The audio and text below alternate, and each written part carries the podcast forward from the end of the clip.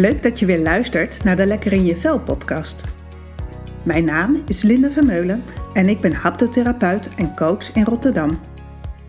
In mijn praktijk, Bura Rotterdam, zie ik mensen die met allerlei verschillende redenen naar mij toe komen. Maar ze hebben ook één ding gemeen. Ze willen weer lekker in hun vel zitten. Maar wat is dat dan? En wat maakt dat je nu niet lekker in je vel zit? In deze serie afleveringen belicht ik elke keer een thema. Dat doe ik zelf of ik ga erover in gesprek met klanten of collega-therapeuten. Luister je mee?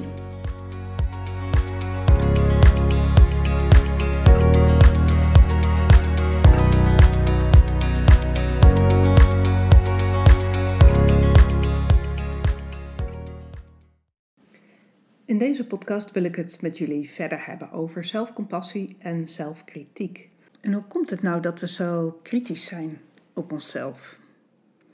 En onze cultuur legt de nadruk op perfectie. geluk is maakbaar. Succes is maakbaar. Je bent zelf verantwoordelijk voor hoe gelukkig of succesvol je bent. Dus een hoog zelfvertrouwen wordt vaak beschouwd als een groot goed. Maar wat is zelfvertrouwen eigenlijk? Het is een soort globale evaluatie van ons gevoel van zelfwaarde. Een evaluatie houdt dus al in dat er een soort beoordeling plaatsvindt. We vergelijken ons met anderen. Ben ik gelukkiger dan anderen? Ben ik mooier dan anderen? Ben ik succesvoller dan anderen? Dus om te weten hoe waardevol je bent, moet je dus gaan vergelijken en moet je dus gaan beoordelen. En het probleem is niet of je een hoog zelfvertrouwen hebt, maar hoe je dat krijgt en hoe je het ook weer vasthoudt. Dus om een gevoel van een hoog zelfvertrouwen te hebben, willen we met z'n allen bovengemiddeld zijn. Middelmatig presteren is gewoon niet goed genoeg. En we willen ons allemaal bijzonder voelen. Dus stel, ze zeggen tegen je: Nou, je hebt vandaag middelmatig gepresteerd. Nou ja, daar ben je niet heel erg blij mee, toch? Het voelt niet zo lekker om dat te horen. En het is misschien zelfs eerder een belediging. Maar ja, we kunnen natuurlijk niet allemaal bovengemiddeld zijn. Er zijn dus altijd mensen die wel mooier of succesvoller of slimmer of rijker zijn. En ja, als ze dan falen, dan is het zelfvertrouwen weg. Dus hoe kan je weer die zelfwaarde krijgen? Dus we proberen ons te onderscheiden en we willen anders zijn. Dus dat helpt ons om ons bovengemiddeld te voelen. En succesvol en bijzonder. En um, dat zie je natuurlijk ook terug op social media. Facebook, Instagram. We posten allemaal dingen van bijzondere dingen die we hebben meegemaakt. Hoe, hoe gelukkig we zijn of hoe gezellig we het hebben met vrienden. En het geeft een vertekend beeld. En mensen voelen zich steeds meer geïsoleerd. En um, bij zelfvertrouwen ligt de focus dus op hoe, ik, hoe je anders bent dan anderen. Hè? Dus je vergelijkt jezelf met anders, anderen en laat zien hoe goed je het hebt en hoe leuk je het hebt. Um, dus ons gevoel van zelfwaarde wordt afhankelijk van de goedkeuring van anderen. En bij vrouwen bijvoorbeeld, hè, hoe aantrekkelijk voel ik me ten opzichte van anderen. Dus je gevoel van zelfwaarde wordt daarmee wel fragiel. En wat doe je dan om je zelfwaarde wat meer op te krikken? Je gaat allemaal gekke dingen doen. En vooral niet uh, laten zien hoe, hoe, moeilijk je het hebt, of hoe zwak je bent, of hoe kwetsbaar. Dus we, laten uh, alleen de, de, de mooie dingen zien. En als we een keer een foutje maken, is dat ook moeilijker om dat toe te geven. Het is veiliger om anderen omlaag te praten. Mensen denken eigenlijk altijd dat ze bovengemiddeld scoren, dat ze het beter doen dan de rest. Dat je een betere chauffeur bent, beter auto kan rijden dan, dan anderen. Het geeft dus een vertekend zelfbeeld. En je ziet het ook terug in pestgedrag. Dus uh, pesters doen dat vaak ook om, om een eigen zelfvertrouwen op te bouwen. Kijk, mij is beter zijn dan jij. Zelfvertrouwen is natuurlijk nog steeds gewoon belangrijk en ehm, geeft je ook een goed gevoel. Maar hoe kan je nou op een gezonde manier zelfvertrouwen opbouwen? Nou, ten eerste door te stoppen met vergelijken met anderen, om een idee te hebben van onze zelfwaarde. Minder laten afhangen van goedkeuring van anderen en wat we bereiken in het leven. Dus het resultaat is minder belangrijk of wat anderen ervan vinden of de waardering van anderen. Maar meer zorg dragen voor je eigen behoeften en welbevinden. Dus door middel van zelfcompassie. En waarom zou zelfcompassie een stabieler gevoel geven van zelfwaarde? Nou, ten eerste, er is geen oordeel. Dus ons welzijn staat of valt niet met de dingen buiten ons. Het is niet gebaseerd op het vergelijken met anderen. Je hoeft jezelf niet boven of onder een andere persoon te plaatsen. En je hebt waarde als mens omdat je mens bent. Niet omdat je een enorme prestatie hebt geleverd. En ten tweede, jezelf behandelen zoals je je vrienden ook zou behandelen.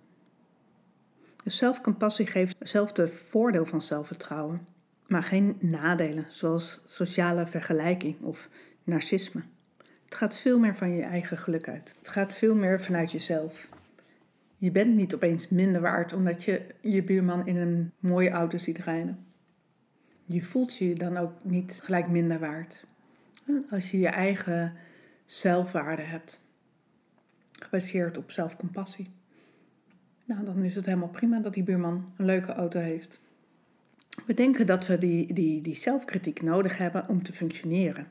En dus als we kritisch naar onszelf kijken, dan eh, kunnen we voorkomen dat we fouten maken of dat we iets raars zeggen of dat, uh, dat, eh, dat we het zo goed mogelijk doen naar de buitenwereld toe, zodat we de waardering krijgen en dat ze ons zien hoe, hoe goed we zijn en hoe bijzonder we zijn. Dus um, kritisch naar onszelf toe. En dat geeft ons ook de, het gevoel of de illusie dat we controle daarover hebben. Um, maar wat gebeurt er dan als we zo kritisch zijn naar onszelf? Eigenlijk maak je het daarmee spannender. Uh, er komt meer focus op, komt meer druk op. Uh, dus de spanning neemt toe. En um, uit onderzoek blijkt dan ook dat, dat zelfkritiek ons gevaarsysteem in werking stelt. Dus onze fight of flight reactie. En die, die fight and flight reactie, dat is van oudsher een systeem die ons beschermt voor gevaar. En um, adrenaline wordt aangemaakt, cortisol wordt aangemaakt en, gaat door ons lijf heen. En we worden helemaal klaargestoomd om te vechten of te vluchten. En um, dat, zo reageren we eigenlijk ook op zelfkritiek.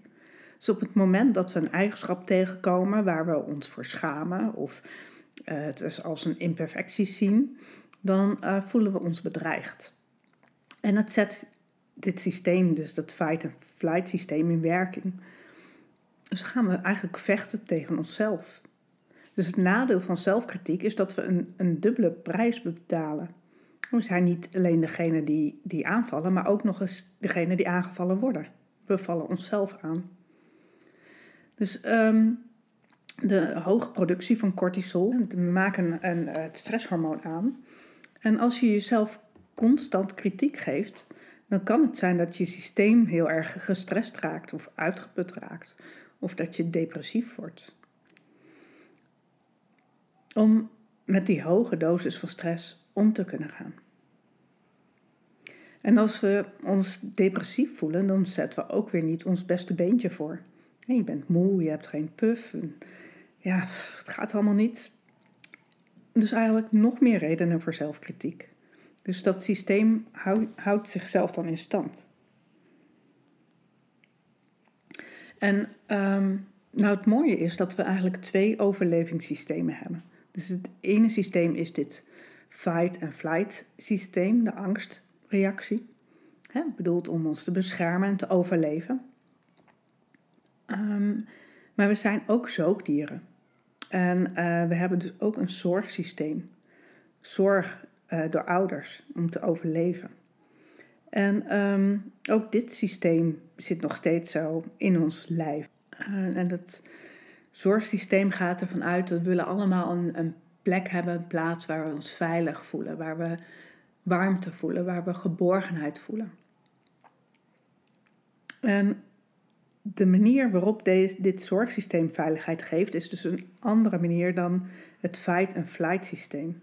Het zorgsysteem is geprogrammeerd dat we nabijheid voelen.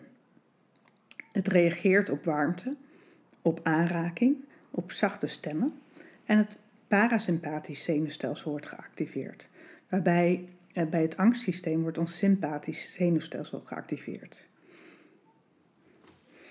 En in dat zorgsysteem, door die warmte en die aanraking, um, wordt oxytocine afgescheiden. En dat is ook wel het knuffelhormoon genoemd. En dit verklaart ook de, de positieve effecten van compassie. En met compassie, met zelfcompassie, spreek je het zorgsysteem aan. De warmte, de warmte van je handen op je hart, of de warmte van je handen op je lijf. En uh, je zorgt dat je je veilig voelt. En dat het oké is als het een keer niet lukt. Of dat het oké is als, als, als je je rot voelt. Dat het er ook bij hoort. Dat het er ook mag zijn. Dus je, je, met zelfcompassie creëer je een geborgenheid, een veiligheid bij jezelf. Dus hoe kan je nou goed zorgen voor jezelf? Hè? Ten eerste dus weer die componenten, vriendelijkheid voor jezelf, medemenselijkheid en uh, mindfulness. mindfulness gaat over wat heb ik nodig in dit moment, wat heb ik nu nodig. En um, dat kan zijn een aanraking, een arm om je heen, een knuffel, een warme douche. Dus iets van warmte en aanraking en samen zijn uh, of, of jezelf aanraken. Dus ook als je jezelf aanraakt, wordt ook dat knuffelhormoon aangemaakt. Dus je wordt rustiger en um, ja, het geeft je een, een fijner gevoel. Laten we nou eens kijken naar een voorbeeld van, van een situatie waarin je op een kritische manier kan reageren en op een manier met compassie. Stel je een, een, een vader voor die wacht op zijn zoon die thuiskomt. Die heeft net te horen gekregen dat hij gezakt is voor zijn wiskundetentamen. En er zijn dus verschillende manieren waarmee je uh, die vader zijn zoon kan motiveren om er het beste van te maken. Ten eerste de kritische manier. En de zoon komt binnen, die voelt zich te neergeslagen. En die vader zegt: Hoe is dat toch mogelijk? Ik wist dat je ervoor zou zakken. Je hebt er zeker te weinig voor geleerd. Ik waarschuwde je nog gisteren. Je moet er echt iets meer je best voor doen.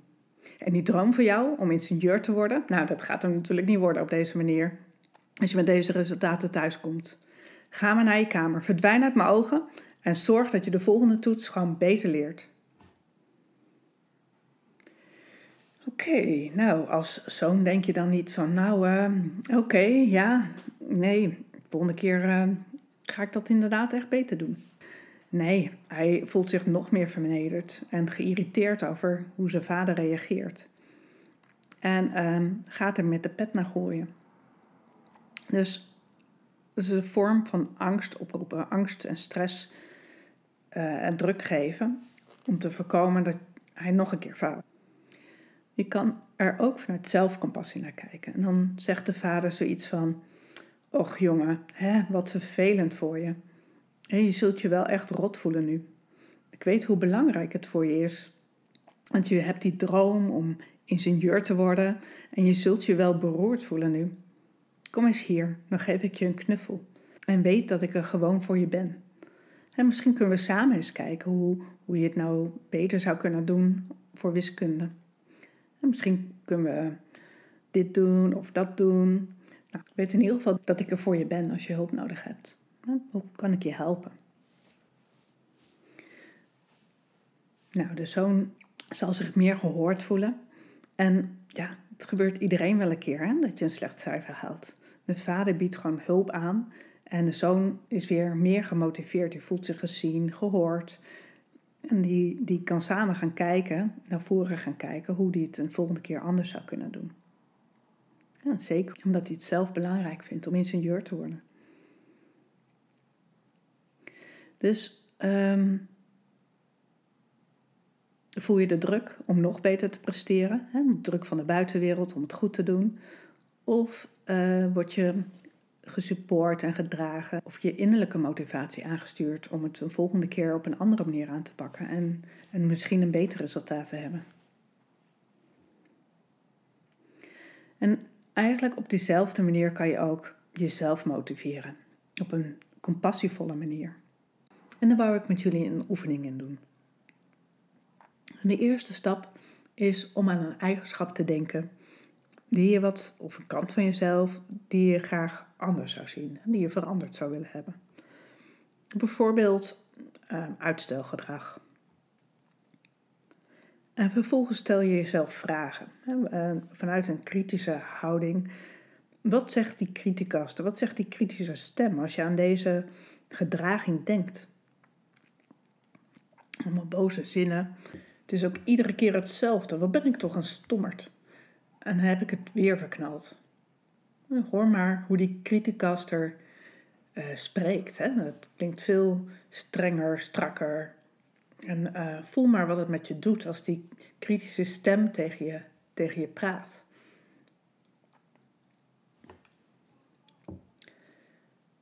Vervolgens bedanken we deze kritische stem, onze innerlijke criticus. Want die innerlijke criticus die wil ons ook beschermen, die wil ons, uh, wil, wil ons zorgen. Dus we hebben net gehoord vanuit dat zorgsysteem uh, hebben die kritische kant, die wil uh, dat we overleven, maar we hebben ook onze zorgkant. Dus probeer ook te kijken hoe, hoe die criticus je veilig probeert te houden. Dus je bedankt je innerlijke criticus omdat hij je veilig wilde houden. En door hem te bedanken, wordt hij gehoord, wordt hij gezien en komt er ruimte om ook verder te kijken komt er ruimte voor compassie. En vraag nu eens, als, als vierde stap, probeer je nu eens op een compassievolle manier aan te moedigen. Een aantal oefenzinnen hiervoor zijn: Ik ben begaan met je. Ik zie dat je deze eigenschap, dat deze eigenschap jou in de problemen brengt. En ik zou het fijn vinden als je je best deed om hier verandering in te brengen. Ik wil nu niet vragen omdat je niet goed genoeg bent, maar gewoon omdat ik je om je geef. En ik wil dat, het goed, dat je het goed kan doen en mooie resultaten kan behalen. Misschien kan je kijken welke, welke woorden of welke zinnen bij jou passen om je op een compassievolle manier aan te moedigen. Om begrip te hebben hoe moeilijk het voor je is om hier verandering in te brengen. Maar dat je jezelf zo dat zou gunnen nou, het mooie nieuws is, zelfcompassie valt te leren. Je weet zelf het beste wat je nodig hebt als je je slecht voelt. Of als je wat minder voelt. Dus 7 dagen in de week, 24 uur per dag, kan je er zijn voor jezelf. En wat zijn nou die manieren waarop je uh, voor jezelf kan zorgen? Misschien kunnen we eerst stilstaan bij de manieren waarop je op dit moment al voor jezelf zorgt. En eigenlijk zijn er vijf belangrijke categorieën. En dus lichamelijk, geestelijk, emotioneel, relationeel en spiritueel. En uh, als we naar die vijf gebieden kijken, dan zijn er best wel veel mogelijkheden hoe je voor jezelf kan zorgen. En kan zorgen dat je ja, weer wat lekkerder in je vel zit, dat je wat beter voelt. Dus de eerste manier om voor jezelf te zorgen als je onder druk staat, is zorgen voor je lichaam. En um, hoe kan je voor jouw lichaam zorgen als er stress is? Ga op zoek naar de manieren die bij je passen. En soms is het um, over je benen wrijven, of je hand op je hart leggen, of een dutje doen, of een warm bad nemen of een warme douche. Mediteren, of um, je hond aaien of knuffelen, of je partner knuffelen, of je kinderen knuffelen. Um, dus wat, wat, wat kan jij doen om de spanning in je lijf, in je lichaam te verminderen? Het kan er ook uh, iets met bewegen zijn. Dus um, lekker gaan wandelen buiten in de natuur. uh, genieten van de, van de zon of van de frisse lucht op je huid. Uh, het kan ook uh, juist iets met sporten zijn.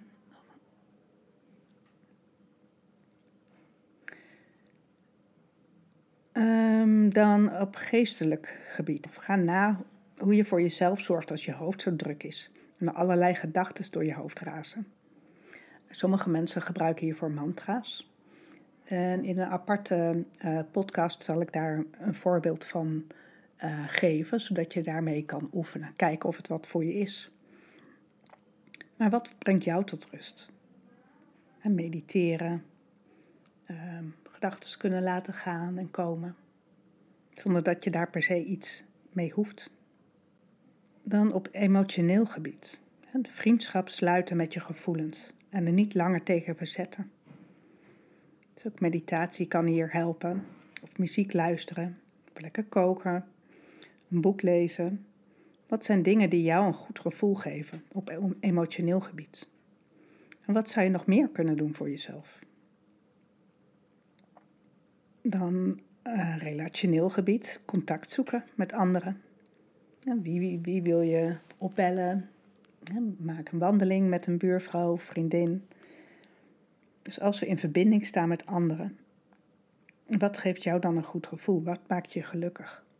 Samen zijn, samen eten, samen borrelen, samen naar de film, samen een wandeling doen, iets vriendelijks doen voor een ander, zonder dat die er iets voor terug verwacht. Dus wat, wat uh, helpt jou op relationeel gebied? Wie zoek je op? En dan heb je ook nog de spirituele kant van jezelf. Wat zijn jouw waarden? Waar geniet je van? Van welke mooie dingen? Dus uh, bijvoorbeeld een mooie zonsondergang, um, mooie dingen in de natuur, mooie uitzichten, de strand, de zee, de bomen, de hei. Uh, maar spiritueel kan het ook uh, godsdienst zijn. Dus wat voedt jouw geest? En wat zou je nog meer kunnen proberen? Dus bij deze vijf deelgebieden kan je stilstaan en kijken wat je op dit moment al doet om, om je te helpen. En als je daar meer bewust van wordt, dan kan je ze namelijk ook weer gaan gebruiken op het moment dat je het moeilijk hebt of spanning voelt of stress hebt. Um, dus inzicht hebben in de dingen die jou helpen uh, om meer met compassie naar jezelf te kijken en voor jezelf te zorgen. Um, nou, dat helpt om die achter de hand te hebben, om bij de hand te hebben. Dus ook daar begint het weer mee, wat stilstaan bij wat je nodig hebt. Wat heb je nodig in dit moment? En kan je met liefdevolle aandacht kijken naar hoe het op dit moment met je is, dat je het moeilijk hebt. En dan vervolgens iets gaan inzetten, gebruiken um, uit deze uh, manieren die we net genoemd hebben, om voor jezelf te zorgen. Maar hoe doe je dat nou? Hoe kan je nou op een compassievolle manier met moeilijke gevoelens omgaan? Dus um, denk aan een situatie waarin je je uh, tegen verzet. dus uh, iets pijnlijks wat je hebt meegemaakt, ontslag of een partner die je relatie beëindigt of een ziekte die is geconstateerd. Uh, of gewoon um, een ruzie in het gezin die je hebt gehad waar je je vervelend over voelt. Dus hoe, hoe voelt dat? Hoe voelt dat in, in je lijf als je er tegen verzet? En hoe vertaalt zich dat in, in gedrag? voel je je dan vrij of ga je dingen uit de weg? Dus het hebben van emotie is niet per se negatief of positief. Maar als je je gaat verzetten tegen je pijn, dan ga je lijden. En als je gaat verzetten tegen emoties, krijg je destructieve emoties. Dus je hoeft niet bang te zijn voor emoties. Het hebben van emoties is niet positief of negatief, maar het is gewoon onderdeel van ons mens zijn. Dus kies je voor verzet of kies je ervoor om de emoties te verwelkomen? Dus het verzetten tegen de pijn is eigenlijk heel logisch, want uh, niemand wil zich vervelend voelen of pijn ervaren. En um, dat, roept, dat wakkert dus ons gevaarsysteem aan. Dus dan ga je in de weerstand of je ontkent het of gaat er van weg. Dus het fight of flight. of bevriezen. Maar die manier helpt je niet echt om te leren om te gaan met moeilijke emoties.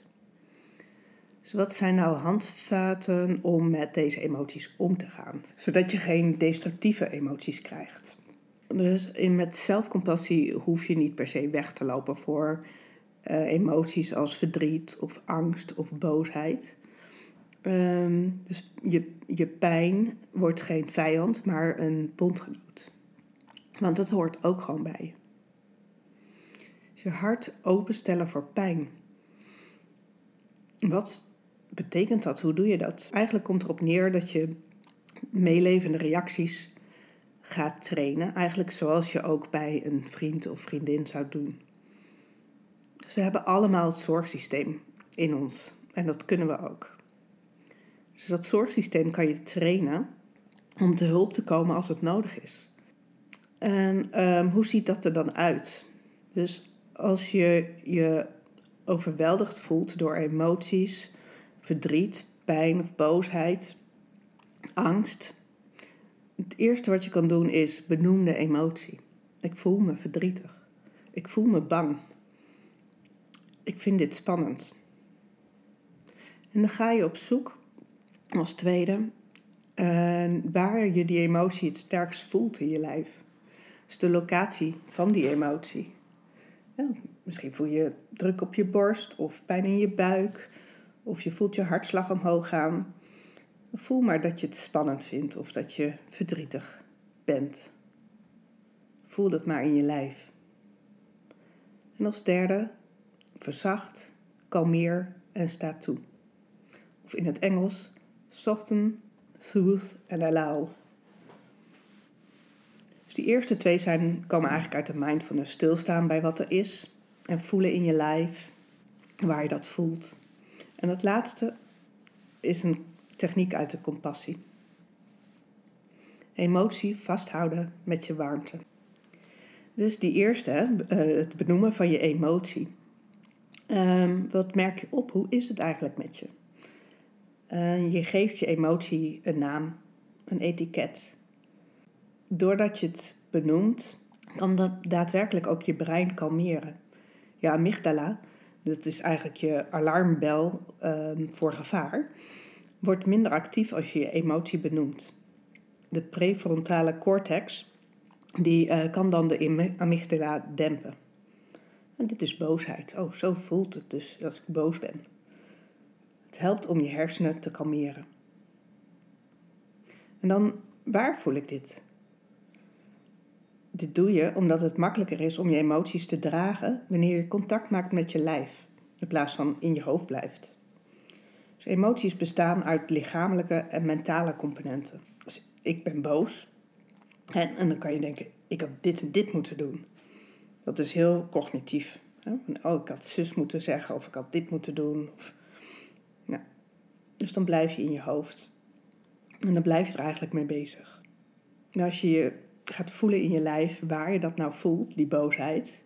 Je schouders gaan omhoog of je balt je vuisten. Oh ja, zo voelt dat dus. Boos. Nou, dan verzacht het eigenlijk al een beetje.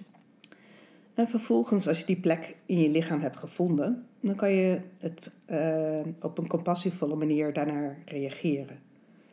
Bijvoorbeeld, je voelt in je maag dat je het een beetje verkrampt, dat je ergens bang voor bent of spannend vindt. En verzacht houdt in, beeld in dat je die plek probeert te verzachten. Dat die spieren een klein beetje minder gespannen zijn. En ook hier gaat het natuurlijk niet om om te streven, oh, ik moet dit minder spannend houden, gespannen houden. Of die spieren moeten nu helemaal ontspannen zijn. Nee, het gaat juist om de intentie. De spieren mogen verzachten. Je zegt het tegen jezelf met een zachte stem. En vervolgens kan je jezelf tot rust brengen en kalmeren. Bijvoorbeeld je hand op je hart te leggen. En een beetje zo te wrijven over de plek waar je de pijn voelt. En je kan ook vriendelijke woorden tegen jezelf zeggen, zoals: Ja, dit, dit vind ik ook gewoon lastig. Ik vind dit spannend. Of ik vind het vervelend dat we nu ruzie hebben. Of het is ook, het is ook niet gek dat je verdrietig bent of pijn hebt als je partner je relatie uitmaakt. Dus mogen ik vriendelijk zijn voor mezelf in dit moment. Jezelf een beetje proberen te troosten. En zoek wat, wat voor jou goed voelt. Welke woorden passen op dat moment. En als laatste het toelaten. Dus niet verzetten tegen de emotie, maar allow. Het mag er ook zijn. Het gevoel mag komen en gaan zoals het wil. Geef de emotie de ruimte en vrijheid om er te zijn. Laat in deze stap de wens los om van de emotie af te komen. Dus de angst hoeft niet per se weg. Ja, dit mag je spannend vinden. Oh ja, zo voelt dat als ik het spannend vind. Dus in een aparte podcast neem ik hier ook uh, een mantra's voor op. Verzacht, kalmeer en sta toe. En um, die kan je gebruiken om mee te oefenen. Om op een liefdevolle manier jezelf toe te spreken. Dus je geeft jezelf compassie omdat je je slecht voelt. Niet omdat je je beter wil voelen. Nee, ik voel me gewoon verdrietig. Ik voel me angstig. Ik voel dat dit spannend voor me is. Dus een, um, omdat het niet per se anders moet, of een, een doel bij komt, of een streven bij komt, um, zorg je gewoon voor jezelf. Je kan, je kan dit hebben. Je vergroot dus je zelfredzaamheid. En je helpt jezelf. Uh, je helpt jezelf uh, door te ondersteunen en te troosten wanneer je het moeilijk hebt. Dus dat maakt dat je ja, een soort zelfvertrouwen krijgt, dat je de dingen aan kan in het leven. Nou, als je zelfcompassie gaat oefenen, dan um, ja, hoeven we ook daarin niet perfectie na te streven. Uh, we doen gewoon ons best. We doen het zo goed mogelijk hoe we het op dit moment kunnen. En uh, het is ook een kwestie van oefenen. En uh, dat oefenen kan je ook doen op het moment ehm, dat je fijne emoties hebt. Dus het hoeft niet alleen te gaan over uh, negatieve emoties. Dus ter afsluiting zou ik nog daar een oefening mee willen doen. Dus dan sluit je je ogen en dan denk je aan vijf dingen die je uh, waardeert, waar je dankbaar voor bent in je leven. Bijvoorbeeld, um, en dat hoeven geen grote dingen te zijn, maar het kunnen ook kleine dingen zijn. Bijvoorbeeld de bloemen in de tuin of de zon die schijnt Um, of uh, hoe blij je bent met, uh, met het huis waar je in woont. Of, nou, het kan van alles zijn. Waar ben je dankbaar voor? En als je daar zo bij stilstaat, dan kan je voelen in je lijf hoe dat voelt.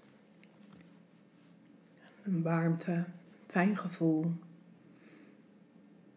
En dan voel maar in je lijf waar je dat voelt. En dan leg je je hand daar neer. Oh ja, zo voelt het. Als het fijn is.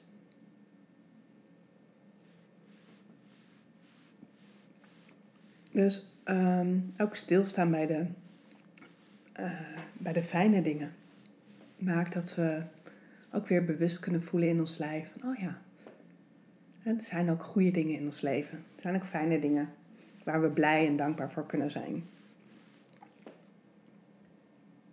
En daar staan we niet altijd bij stil. Nou, hiermee wou ik deze podcast afsluiten. En ik wens jullie een uh, compassievol leven.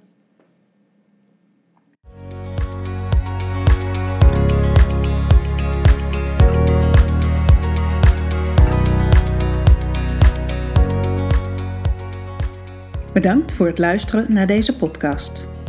Wil je meer weten over haptotherapie of het thema van deze podcast? Neem dan contact met me op. Dat kan door te mailen naar info.purarotterdam.nl of met me te linken op Insta.